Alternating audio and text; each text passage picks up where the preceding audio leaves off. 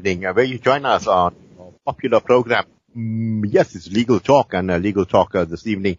Alhamdulillah, one of your favorite is back. His name is uh, Senior Attorney Ashraf Essop and our topic uh, that uh, we're going to discuss this evening is the analysis of two cases dealing with foreigners or with this, as I said, with our Senior Attorney Ashraf Essop.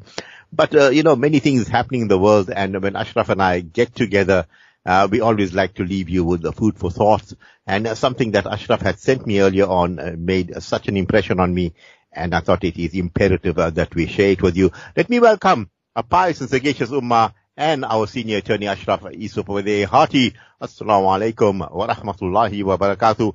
And uh, tell me how you doing this fine, beautiful evening, Ashraf? Wa rahmatullahi wa barakatuh. Alhamdulillah, all is good with the grace and blessings of Allah. Allah sends whatever He sends to make us either be in awe of Him or be in awe of His other attribute, Jamali. So you know you have Jalali and Jamali, right? Jamal, Jalali is His power of nature and things like that. But Jamali as you know, it comes from Jamila or Dwaya Jamila. It's the beauty, right? So, in everything around you, in fact, in the human self mm-hmm. itself, um, it's it's quite amazing what you what the human being is all about. And trial and tribulation is part of it, eh, Shafat. You know, we can't always have good because the bed, the bed is still lying on the bed and then they swap places. You know what I'm saying? So we are thankful to Allah for everything. In fact, we, we recite it in our Shahada. You even teach it to our children when they're going to bed. Amantu billahi wa malaikati wa kutubi wa sharrihi. You see the qadr, both. So, we give thanks to Allah, to Allah for both, actually, uh, without limitation. Allah, Allah knows what is best for us. That's um, how how I view things uh, as they unfold. Eh? Beautiful uh, Jamil and uh, Jalil and uh, Jamila. Yeah. You know, uh, Ashraf says so beautifully as insan, as human beings, that we have come into the dunya uh, for trials and tribulation and uh, this is uh, the uh, makeup of insan, and insan will be tested all the time. Uh, why go so far when uh, you know we follow Rabiul Awal will be coming soon, and uh, this will be the month of the Prophet, and we look at the seerah of Nabi Muhammad sallallahu alaihi wasallam, Ashraf, and look at his life, the trials and tribulations he went through, and you know, own family members were taking him on, his own clan you know, ostracized him, they banned him, and he had to leave Makkah and go to Medina. And this is where our history begins, you know, you know begins, we say go back to the Charter of Medina, uh, and see what has happened there, a role state, a model state and so forth. So Imran Khan tried to implement that, uh, but you could see what has happened.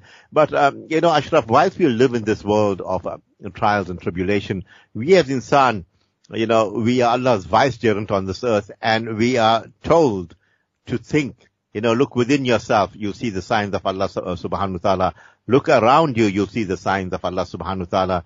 And, you know, we are actually told to think deeply so that we cannot fall into the pit, uh, pitfalls of this world or all these, uh, meretricious beauty of this world.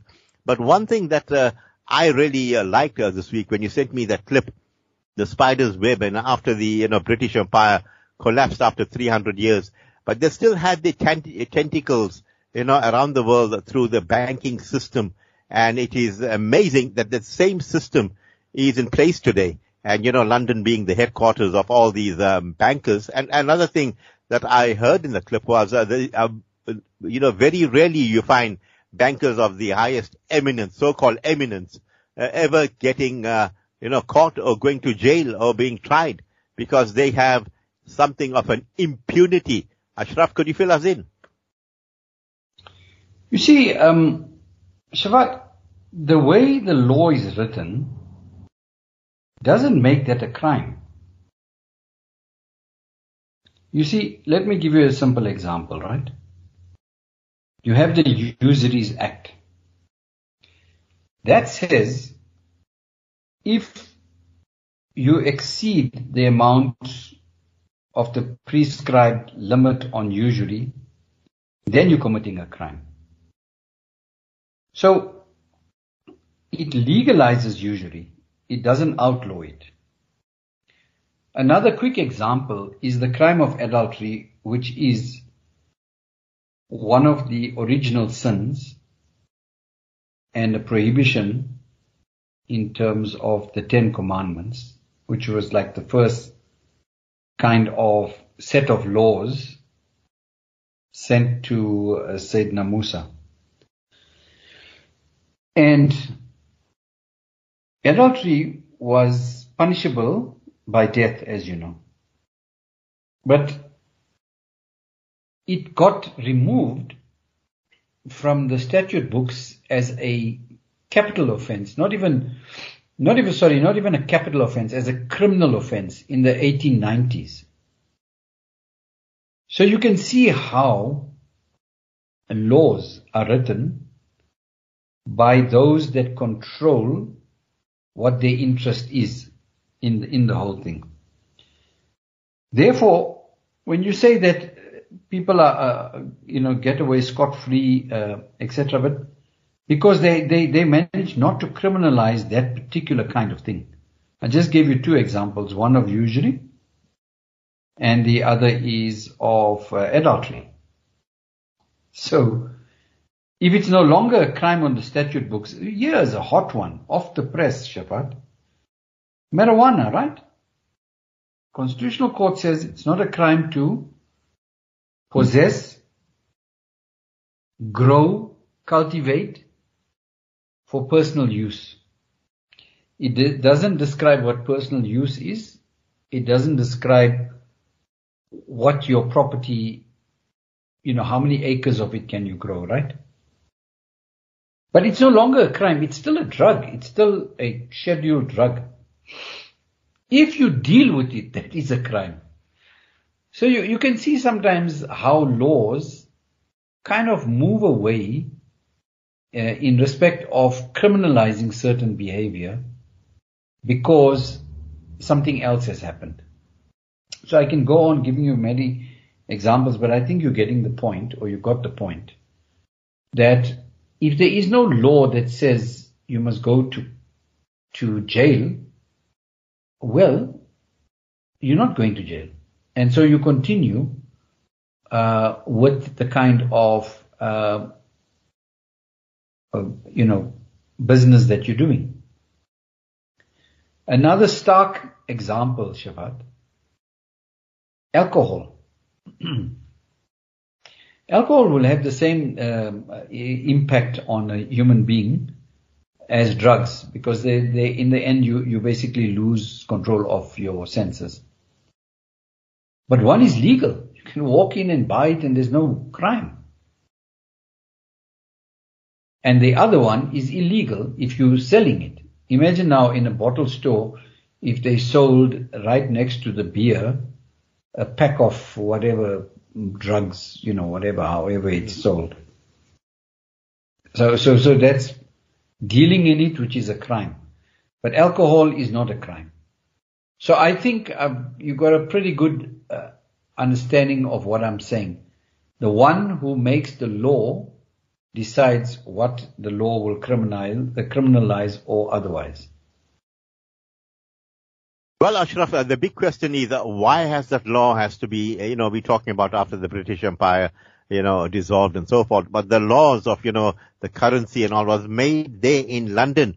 Why London uh, specifically, Ashraf? So, you know, historically, I think the documentary speaks of the independence of the central bank of England, which is in the city of London, which is not London. It's a, it's a, it's actually, it's a little bit like the Vatican, eh?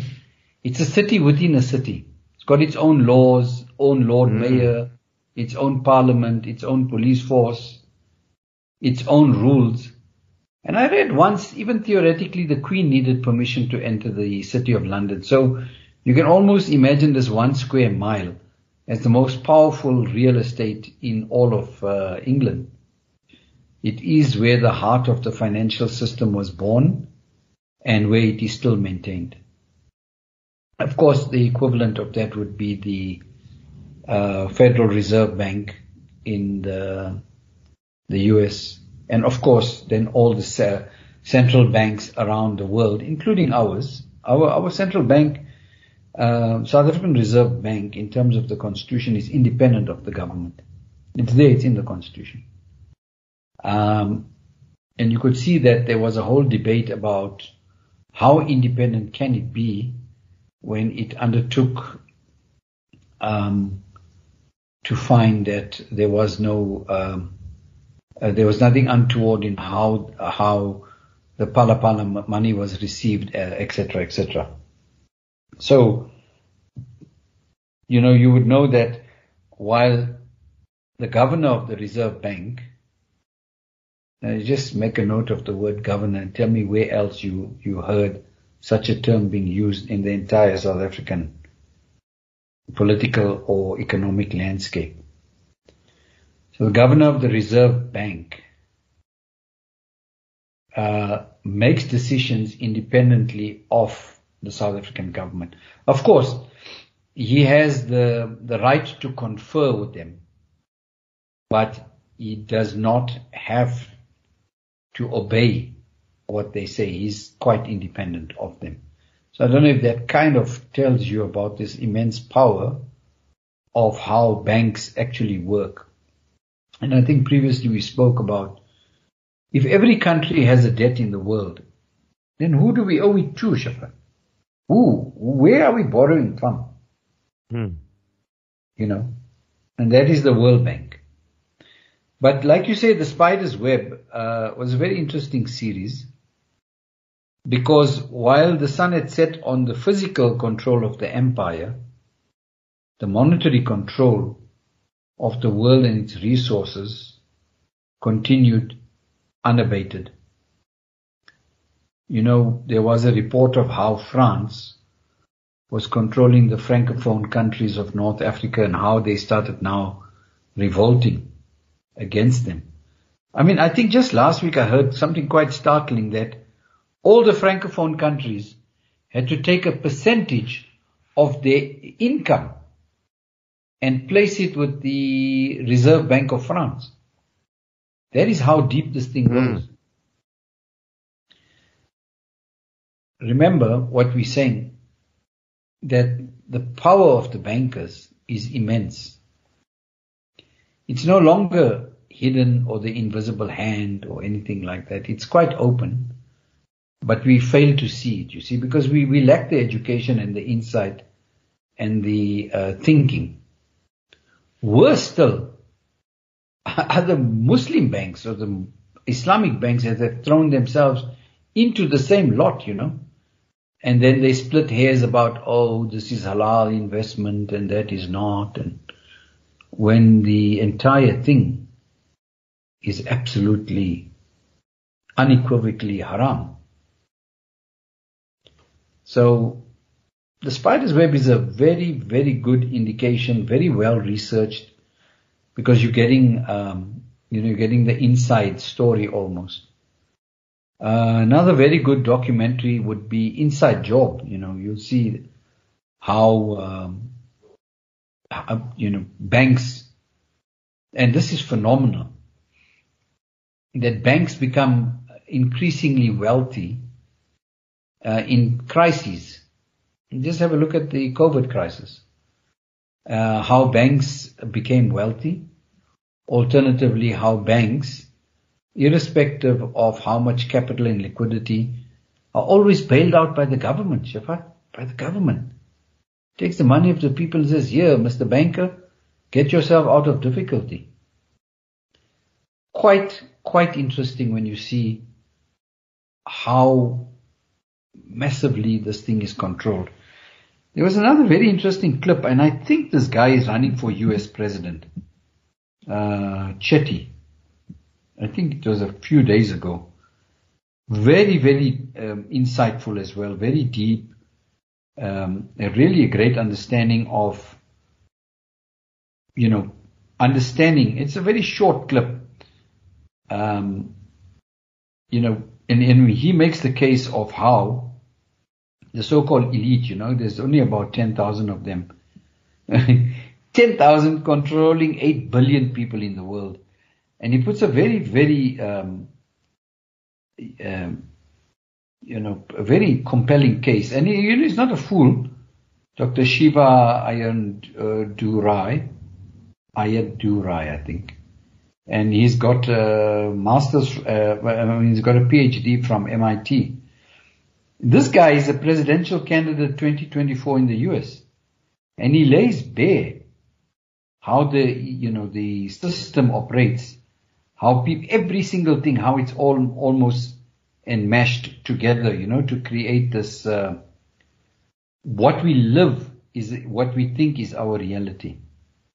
So remember part of our theme is always that we should try and find ourselves sources of information and, um, you know, things that can educate us, help us understand, make us really introspect. And I would definitely recommend uh, that as well, Shovan. You know, uh, you, talk about uh, this uh, candidate. Uh, I did uh, listen to some of his, um, you know, lectures, I mean, talks that he had given. And one of his heroes happened to be Richard Nixon, who was, you know, the pioneer of a Vietnam War and, you know, also, is a shuttle diploma, diplomacy with Henry Kissinger and it was uh, Richard Nixon, uh, you know, uh, whispering of having uh, the petrodollars uh, being introduced. And I mean, uh, we, we, know that. So uh, perhaps, uh, you know, people say politicians uh, should be taken, you know, shouldn't be uh, taken uh, seriously. But uh, if you uh, judge this guy, he's saying the right words. Uh, but eventually, uh, for him to become president, he has to be, uh, you know, uh, approved uh, by AIPAC maybe the, uh, you know, the uh, American Israeli Press Affairs uh, Committee that runs the Congress, Ashraf. What's your thoughts on that? Uh, Shafat, I know very little about American politics and, you know, this guy's allegiance to Kissinger, I mean, to uh, Nixon. Because, yeah. okay. um, well, he he's really has a, given a very good understanding in a very short video of how all of these things are enmeshed together. I mean, he speaks about how from Oxford onwards, you know, how the elites then go into banking and how from banking, you remember in that clip, they spoke about how the Her Majesty's uh, receiver of revenue got absorbed in one of the banks and how he was telling them to move money around and you know, you know, we spoke earlier on about what is law and what is not law and who writes it. So, so that was a very interesting thing. My emphasis is education. An education mm. that will make you understand very, very clearly and deeply why riba in all of its forms. I mean, you, you, Shafat, it's a divine commandment. Allah subhanahu wa ta'ala knew today, tomorrow and yesterday what the condition of people will be. And He told us long ago, this is a mischief that must be avoided for A, B and C reason. What we've done, unfortunately, is abandon that uh, great battle and set ourselves on par and on course uh, to be absorbed into the, uh, you know, into the uh, system. Well, Ashraf, I you can hear that brother uh, yeah. telling me. He said, please ask Ashraf about the president telling us oh, the country has no money. There's no money in this country and, you know, we're running out of money. What is this all about? Are they trying to, we know South Africa has a lot of gold, diamond, platinum, uranium and so forth. But Ashraf, this government, are they, uh, you know, hell bent in uh, ushering in another fiat money like a digital currency, uh, Ashraf? Yeah. So uh, there are regulations being passed for, um, yeah, you know, the the digital currency. In fact, Shabbat, I don't know if you realize and if you've seen, there's more and more, inter, not even internet banking, there's banking from your cell phone, purchases and sales from your cell phone. You can pay a, a yes. parking ticket at the mall through your cell phone. Imagine that. Imagine the physical removal or the removal of physical means of exchange, which is now digital. And that has to belong to someone. But obviously with the threat of cryptos, which was completely unregulated and phenomenal. I mean, a, a price of gold is around $1,900 an ounce. Gold is real. You can hold it in your hand. It's internationally exchangeable. It's got historical value. It's indestructible. But pitch that against a currency churned out of massive computer networks called blockchain and given a value and it's like 40 times the price of gold. For one, one of those. And you know what I'm talking about, Bitcoin, how it started, mm. How it's mm. traded today. And then all of the other Dogecoin and Dog and, and some of the other coins that have fallen on the side and so it's amazing how human beings are able to continuously change the landscape uh, to suit this uh, very big demand, uh, you know, for wealth and comfort, because that's what it really boils down to. Uh, you know, you, you know, mm-hmm. yesterday's Bentley is no good because today there was a new model and somehow, you know, we must be in possession of that. A, to have some kind of internal satisfaction and B, to have the satisfaction of being seen and admired by others in your Bentley.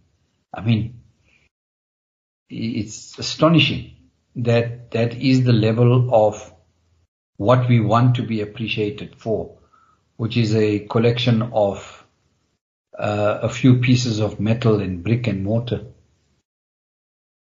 um, and some things that shine. Yeah.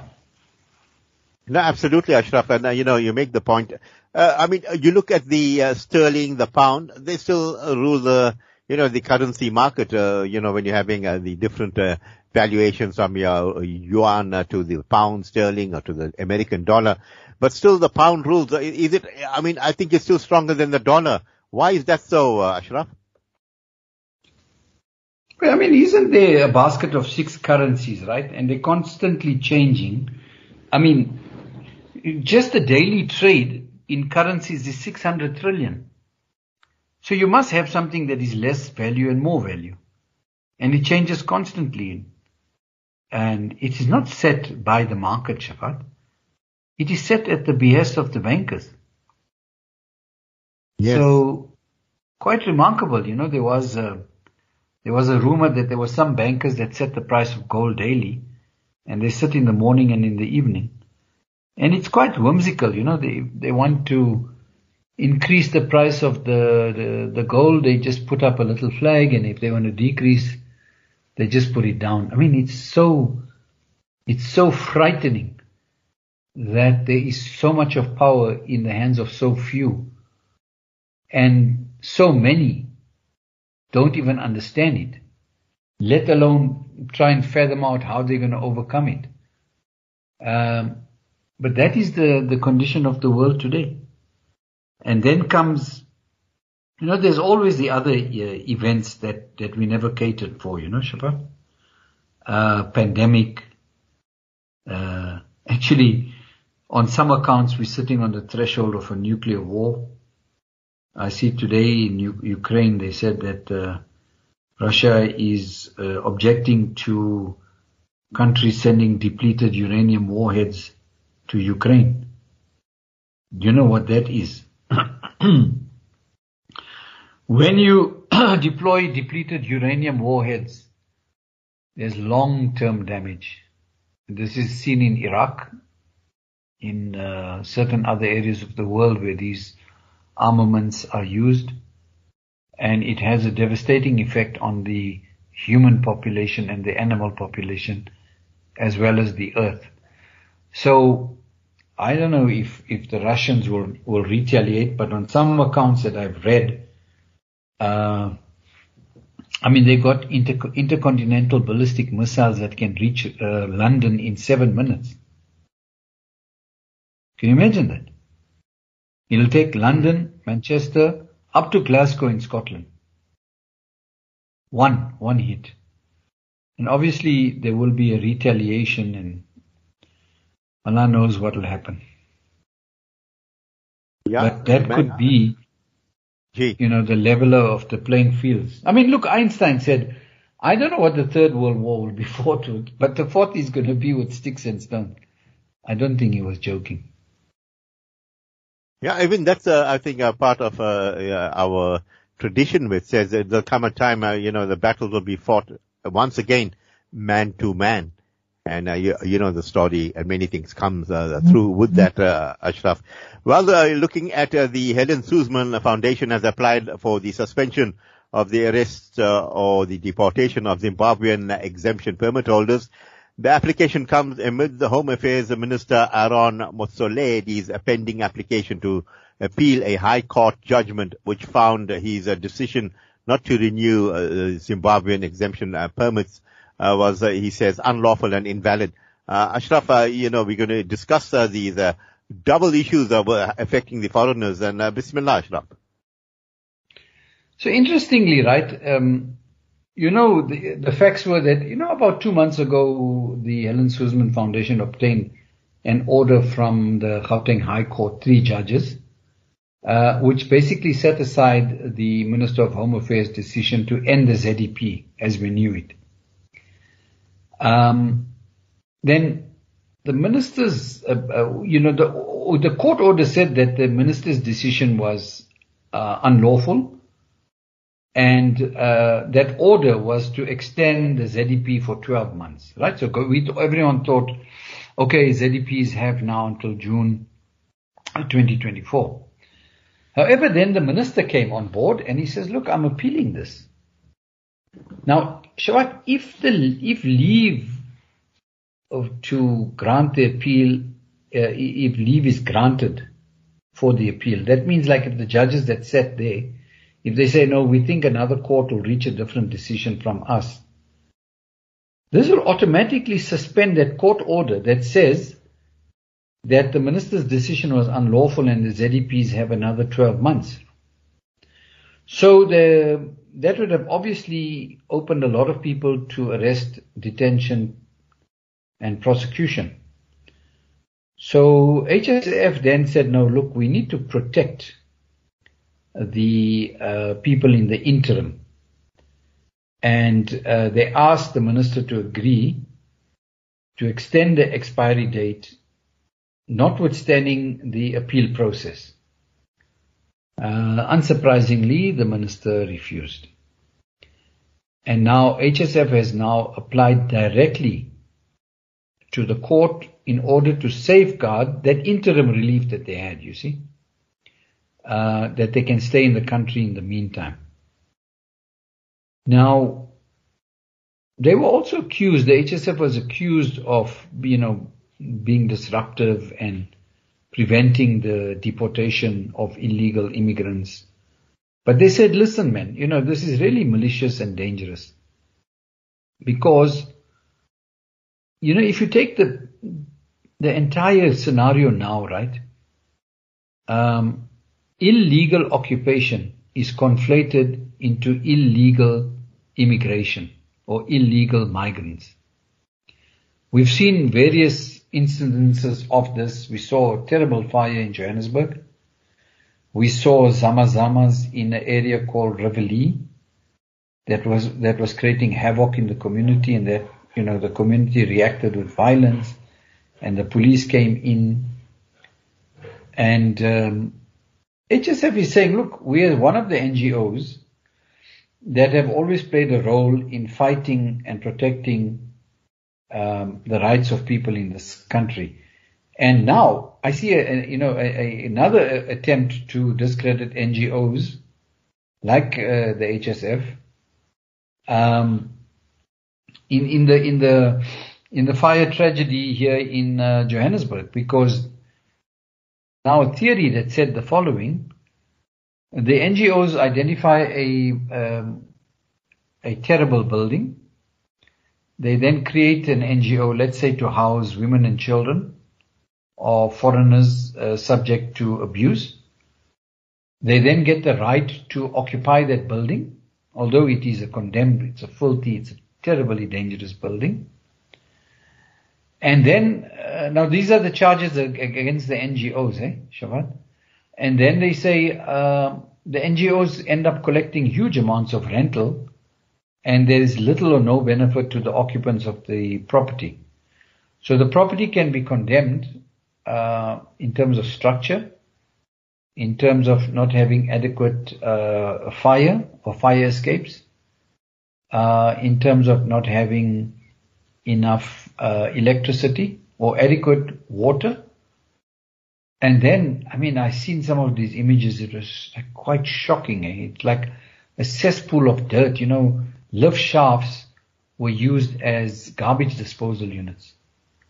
Um, fire escapes had rotted away. So if there was a fire, you would then jump to your death.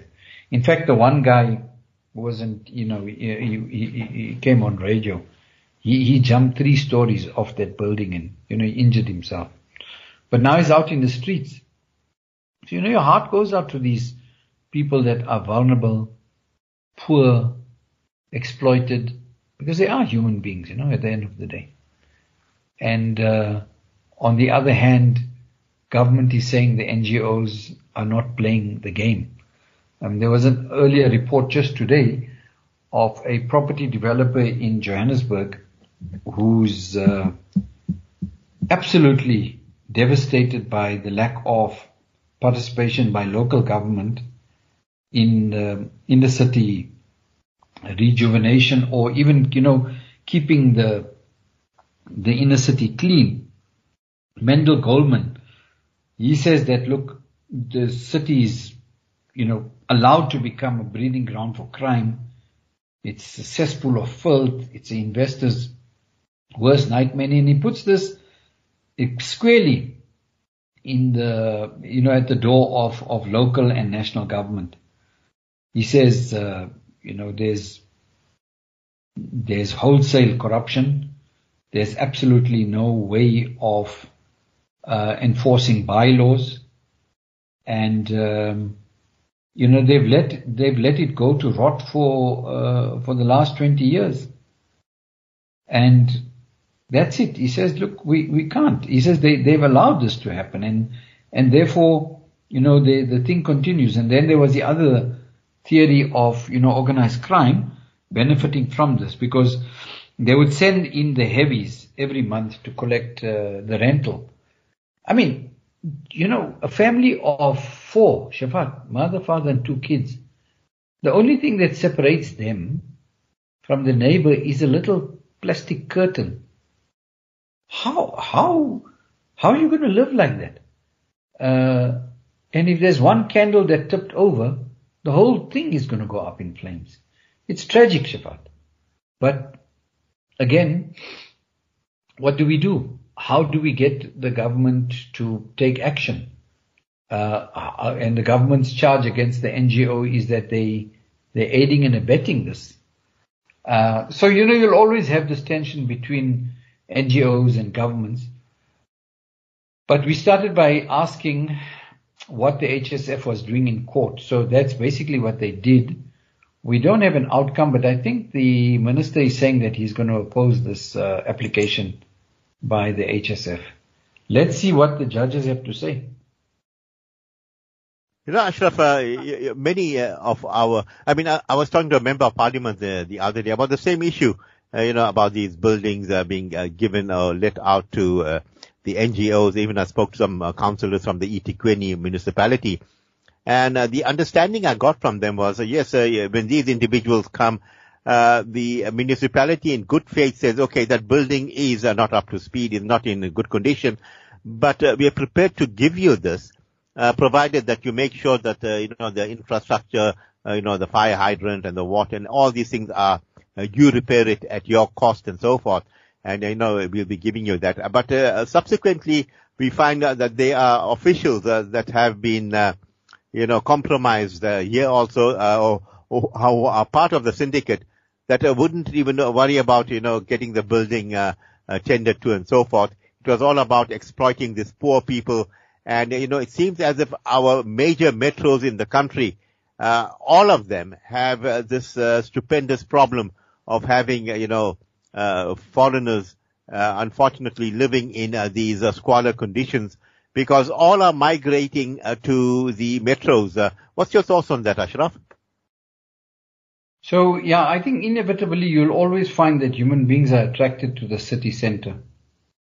There is internal migration in South Africa as well, not limited to foreigners.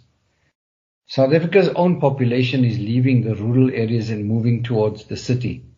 You must understand in the city, jobs are easier to find and uh, you're better off with an income uh, where you can buy the basic necessities of life rather than trying to eke out a living, a very difficult living in the rural areas. Unfortunately, when that becomes more popular, the rural areas will be left to rot and it'll go into disrepair and that will have a definite knock-on effect with the food security. Food security is an immensely important thing, Shafat, and it has always been exploited uh, by very large corporations because it is all about the monopoly of money and the monopoly of food, which is uh, through the monopoly of farmlands.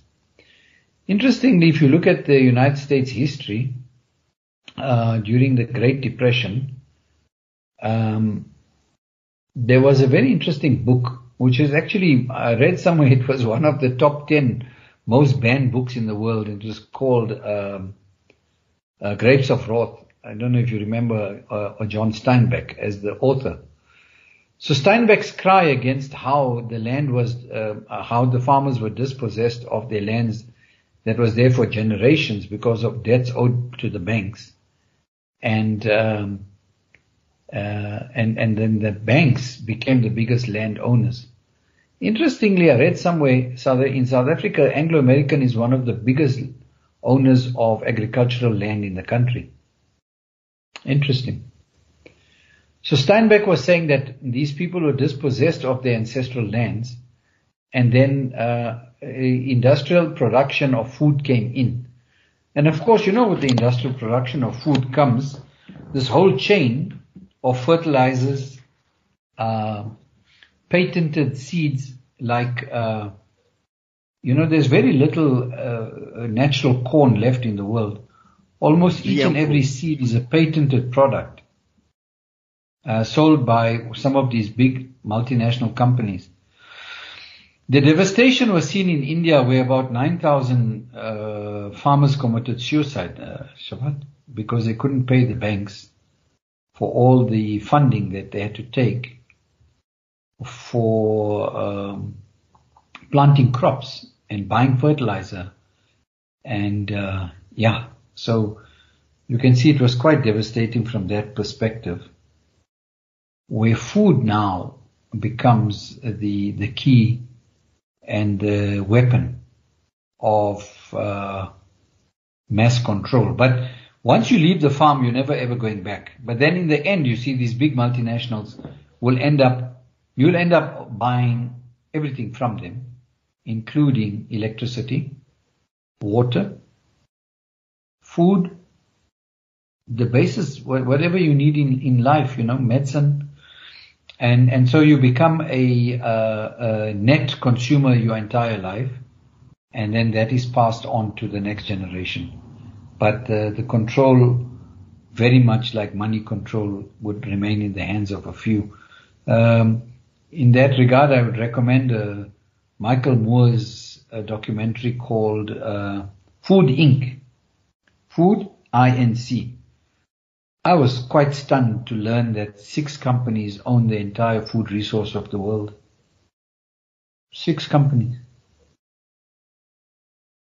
Shocking, Ashraf, and uh, indeed, uh, you know, so even, uh, you know, manufacturing uh, meat in laboratories and, uh, as you said, everything that you need, uh, you'll have to go via them. So in other words, you know, they're trying to usher in this one world, should we call it a disorder, but is there opposition to this, Ashraf? Can you see anything happening? You know, uh, we know it's a fact that the things of this world proceed by divine decree and not by man's administration. Because if you're going against the tide, you are going to tire out and you'll sink and you'll drown. Your thoughts, Ashraf? And undoubtedly, you cannot uh, challenge the divine decree. What worries me is which side of the decree are we on? Wow. Wow. Brilliant. That is a brilliant question. So are we deliberately allowing ourselves to be captured by this meretricious world without doing what we're supposed to do is to think and think deeply, ponder like Ibrahim alayhi salam, uh, Ashraf? Yeah, I don't think it's deliberate, Shafat. You know, in many ways, our people are innocent, you know, and gullible and ignorant and I kept busy with small little issues. Um, I, in many ways, I find that they've been a bad, their welfare has been abandoned and ring fenced around food and chicken and, you know, uh, all these other issues. And, you know, we seem to be obsessed with food we seem to be obsessed with, uh, uh, you know, how women are treated, and I mean that's very important, no doubt. But what is the issue of the day? The issue of the day is how we have completely abandoned Deen al-Islam.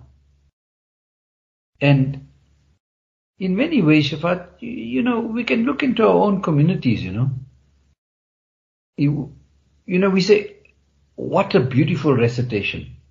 What a wonderful talk. And uh, that's it. I mean, the recitation of Quran, its beauty is there undoubtedly, but its understanding is, is absent. And then, uh, you know, we have various social media and various people come on and they give various views and but nobody tackles the real real issue Shafat. the real issue is the disaster we face as humankind. Only Islam has the solution. But you cannot abandon for example a pillar like zakat. Zakat is the only pillar of the deen on which its existence depends on another human being. I mean, just, just imagine that. Mm. Because Allah has al- already created the class of person that is the giver and the receiver. But understand this now, Shafat. I think maybe this is the point that most of us miss. You see, zakat is not a private charity. It's not me oh, assessing myself and saying, oh, I had so much for the year. That's my future expenses. This is going to be my loss. This is the bad debts I'm going to recover. Okay, I'm going to have 10,000 and take out two and and I give it to an organization. That's a complete opposite of the science and the rules of zakat. And those that have knowledge know, because Allah subhanahu wa ta'ala says you've got to take it. Khut, take it. Once you take it, it belongs to the authority. And then it belongs to the authority to give it out. I mean, there are strict rules. It has to be given out in 24 hours. How is it we have organizations sitting with a bank balance with zakat in it?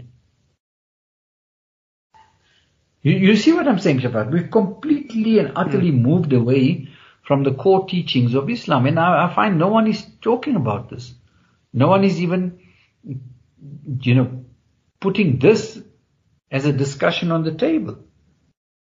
You know, then people innovate, oh, zakat must be given in goods, you know, hampers. How? How are you taking zakat and giving it out in hampers? There are other areas. You give your sadaqah. Give your lillah. Give generously over and above that. But again, you know what I'm saying? Here's a complete collapse of the deen. And now we're looking at sideshows when this thing is staring us in the face. Can you imagine, Shafat?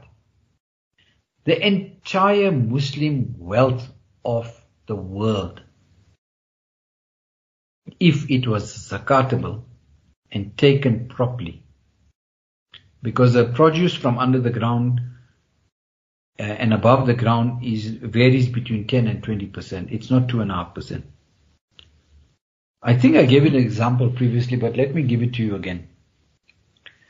Saudi Aramco's just one lease to uh, BP uh, brought in 180 billion dollars net worth of sales. You know, you know the Saudis are cutting down a million dollar barrels a day. You know what's Hmm. going to happen to the price of gold, uh, to the price of oil, because the Russians are doing the same. So you cut down your production and you double the price. I think it was one of those peaks in the oil price.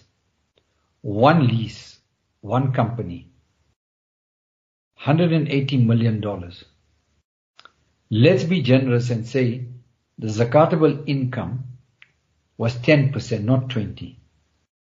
18 billion dollars is what would have come into the coffers.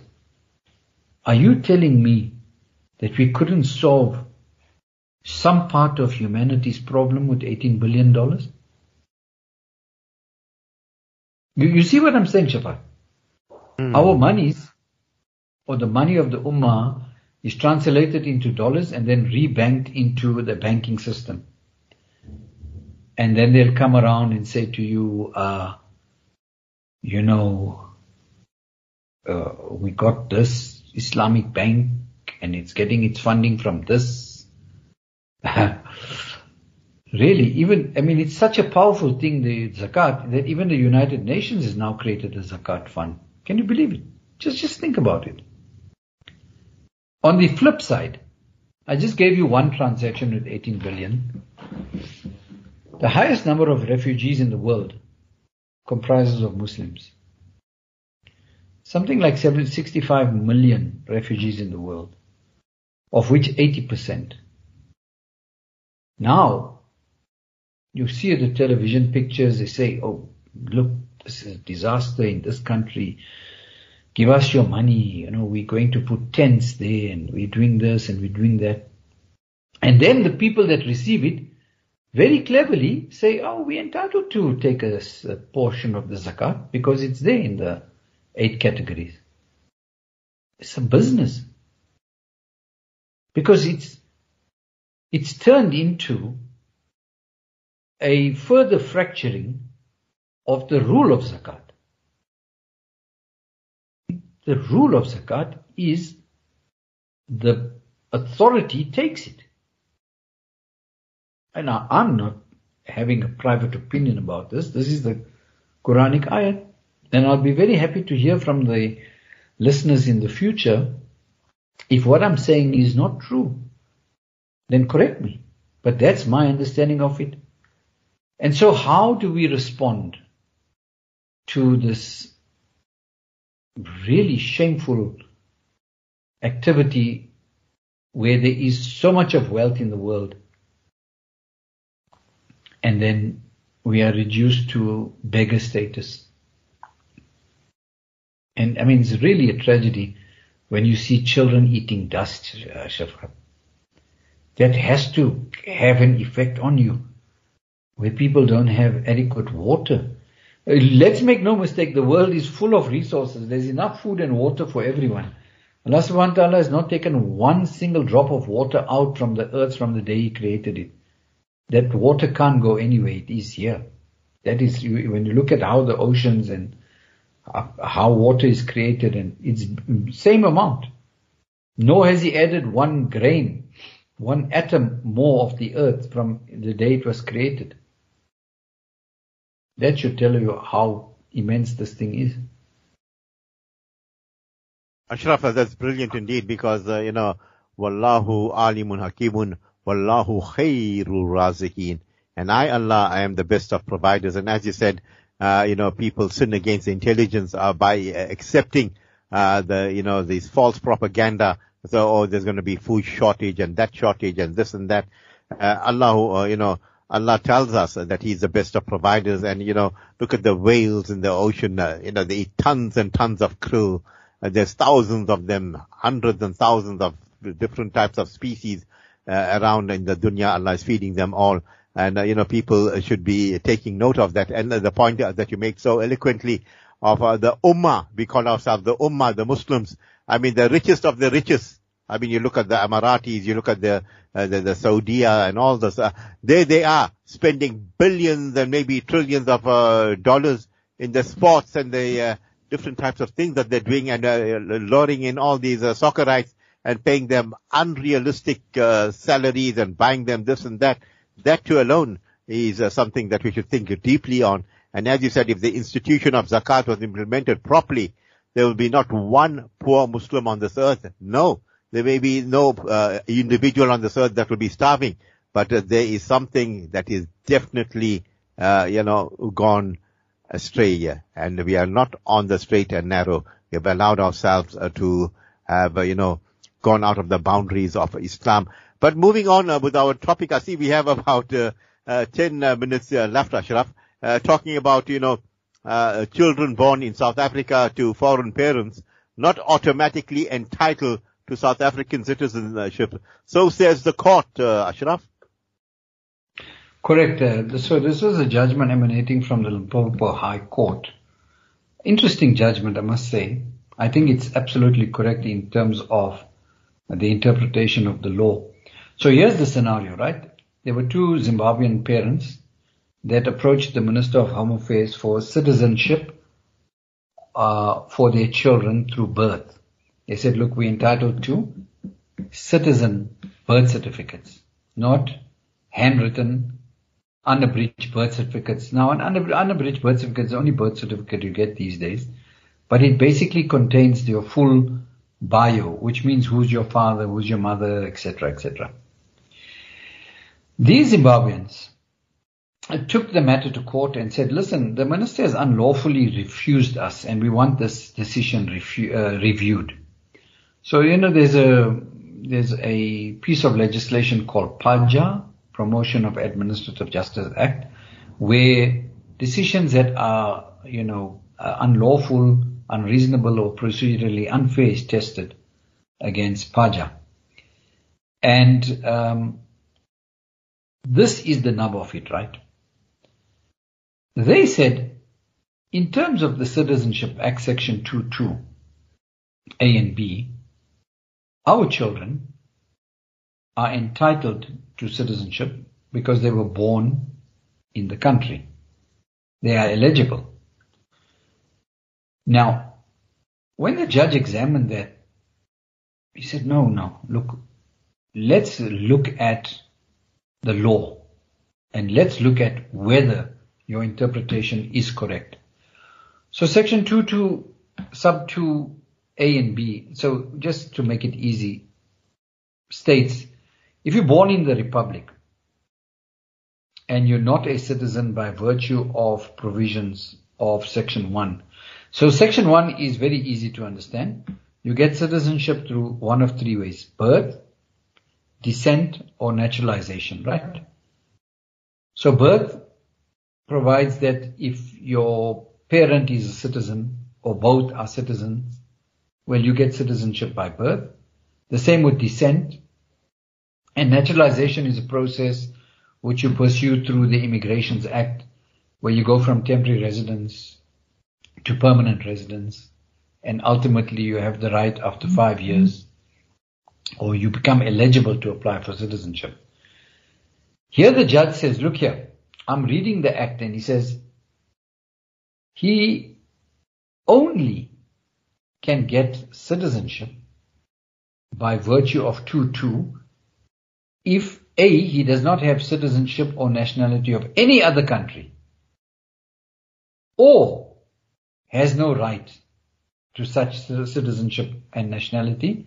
Very importantly, at the end of the sentence is the word and, which means it it joins the next sentence as a requirement. And then it says, his or her birth is registered in the Republic in accordance with the Births and Deaths Registries Act. Now, the court was very clear. It says, look, these children cannot be eligible because there is no provision made for people whose parents are citizens of another country which means a child is eligible for citizenship or nationality through the parent of the original country.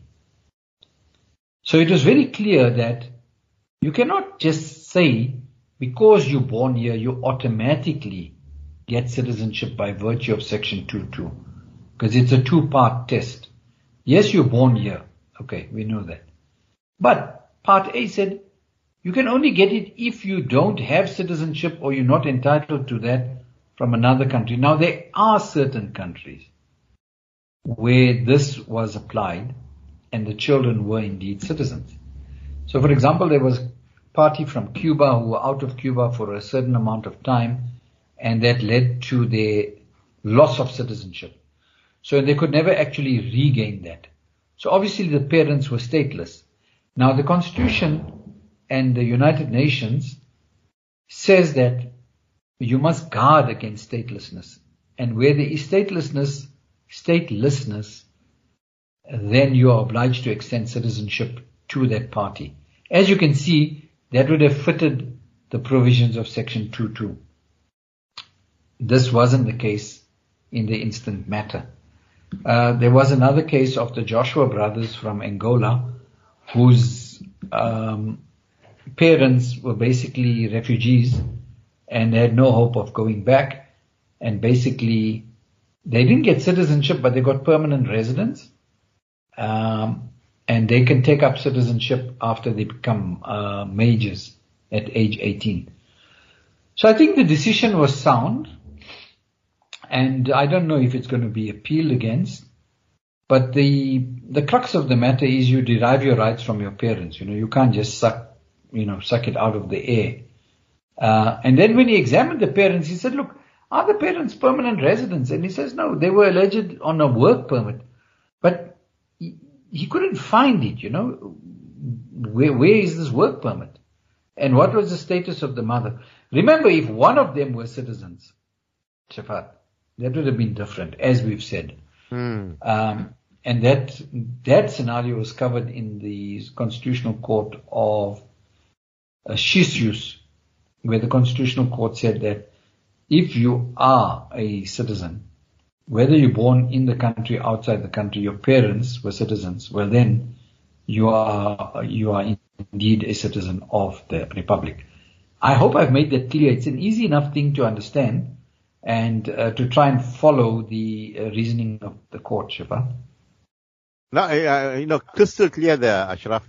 And uh, as you said, you know, if one parent happens to be a South African, then the child uh, can be uh, a South African uh, uh, citizen. But if uh, both parents are from outside and if they have come into this country without work permit and so forth, then that's also a big issue. Ashraf, perhaps your parting words this evening, because you absolutely, you know, gave us a lot of food for thought, and Allah bless you for that. Well, you know, Allah also bless all of you that made this possible. It's a means of um, saying what we know. Uh, whoever is, you know, you driving the show, you putting your time there, uh, the owners of the station, the listeners are very important that, you know, that they be included in the du'as and the blessing. And everyone else that we could reach with this.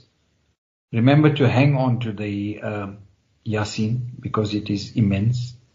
And it really gets you through your day, eh, Shafat. I don't know if you figured this out yet. Eh, the day you start without Absolutely. the Yasin, it Absolutely. goes chaotic. So it has its protection, it has its blessing. And you know what? Allah is Ghafurur Rahim. Eh? He's most merciful. We mustn't lose hope. We must say, oh my God, you know, in such a bad place. Allah helps those who help themselves we must want to help ourselves. We must want to, to find ourselves back as the vicegerents, those upholding Allah's divine decree, and those that want the best for human beings, and those that fulfill the contract to Allah. Because we said, when Allah said, Alastu bi Rabbikum, we said, of course, indeed you are our Lord and we were made to create you. And uh, hang on to that, you know, hang on to the view that all these other side shows don't matter. You were made to worship. Man and jinn was only created for that. So if you kind of get that right in your head, a lot of whatever happens is is irrelevant. Absolutely, Ashraf, and uh, Allah bless you and Allah keep you. Blessings to your family too. Inshallah, we'll talk to you soon. Assalamu alaikum wa rahmatullahi wa barakatuh. Alaikum salam wa rahmatullahi wa barakatuh. Time for us to go for the Isha Azan and inshallah we will continue after that.